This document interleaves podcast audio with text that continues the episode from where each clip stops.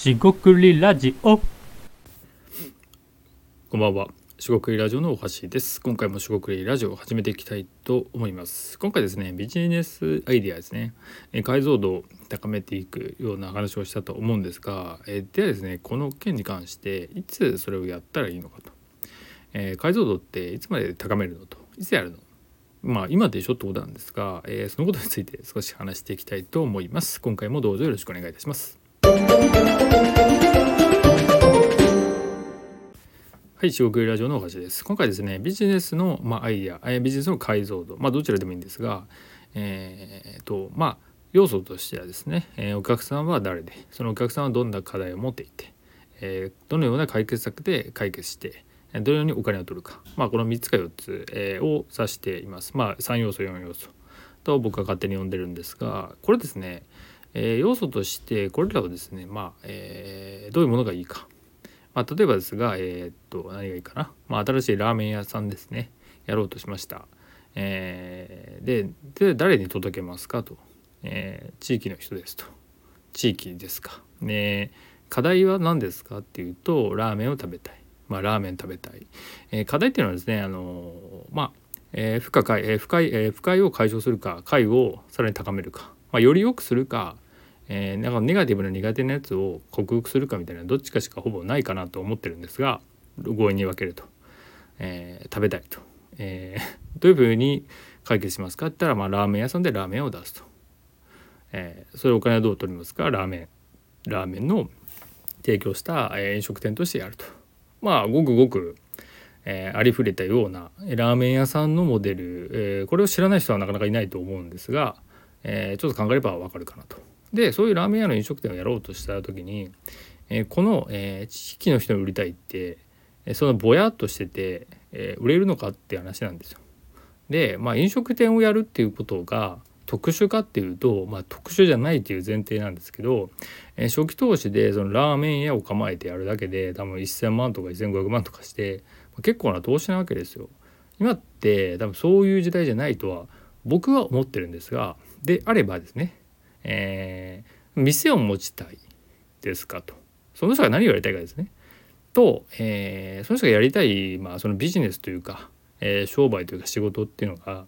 あ、一体何なんですかっていうことを、まあ、追求していくことになるわけですね。で解像度の話に戻すと地域の人って誰ですかと。別に年齢層で切らなくてもいいんですがこういう人に食べてもらいたい。それがですね多分あんまり明確じゃない人であれば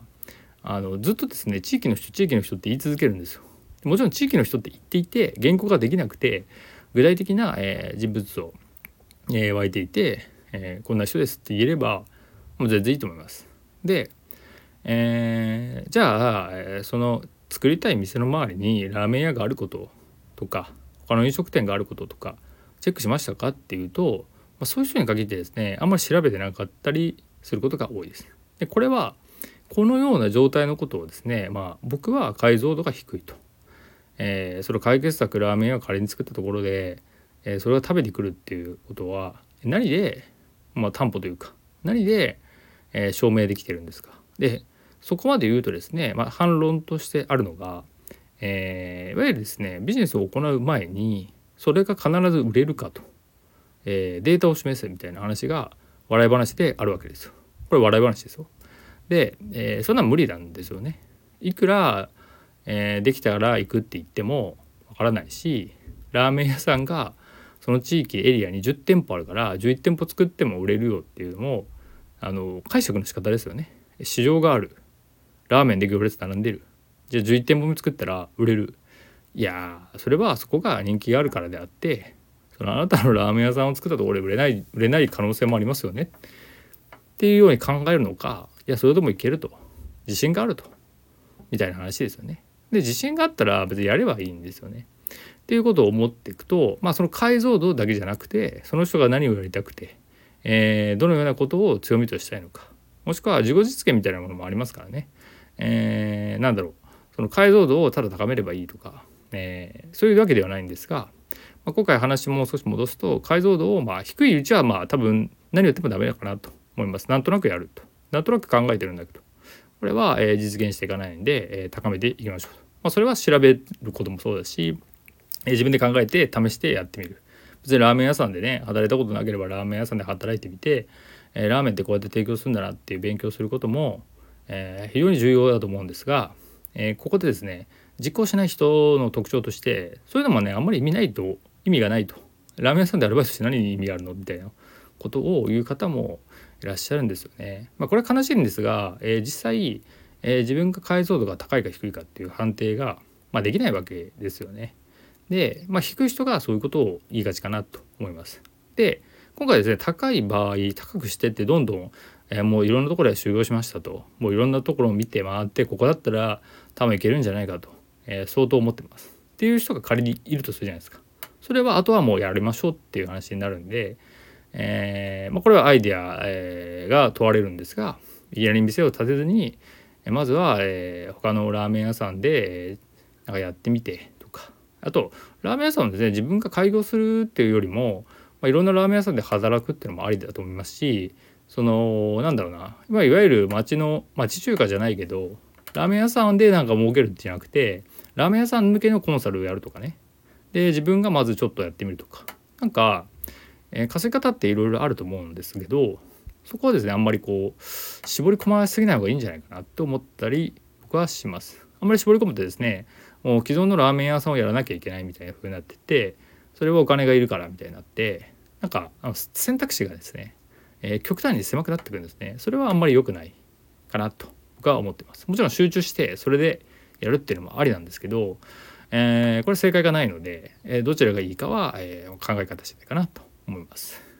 でですね今回ですね、まあ、その解像度の話で、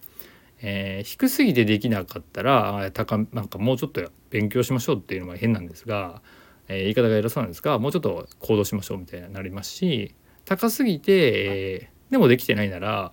それもあの考えすぎかもしれないんでちょっと試しましょうってなるんですよね。でこのバランスが非常に難しいなと思ってて僕自身もなんかこう偉そうなことを、まあ、言ってるように思われる 思われるかもしれないんですが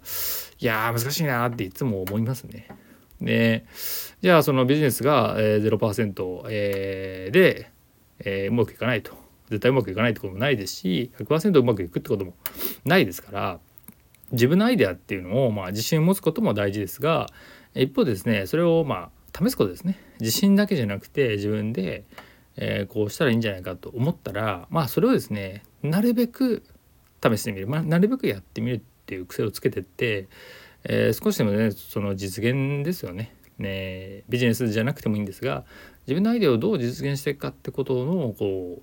えー、どうすればいいんだろうかっていうふうにですね考えていけるとより、えーまあ、成功確率っていうとちょっと大げさですけどその解像度確率を高めていくことになるんじゃないかなってって思った話でした。えー、今回は以上となります。食ラジオ大橋でした。ここまでお聴きいただきましてありがとうございました。えー、以上失礼いたします。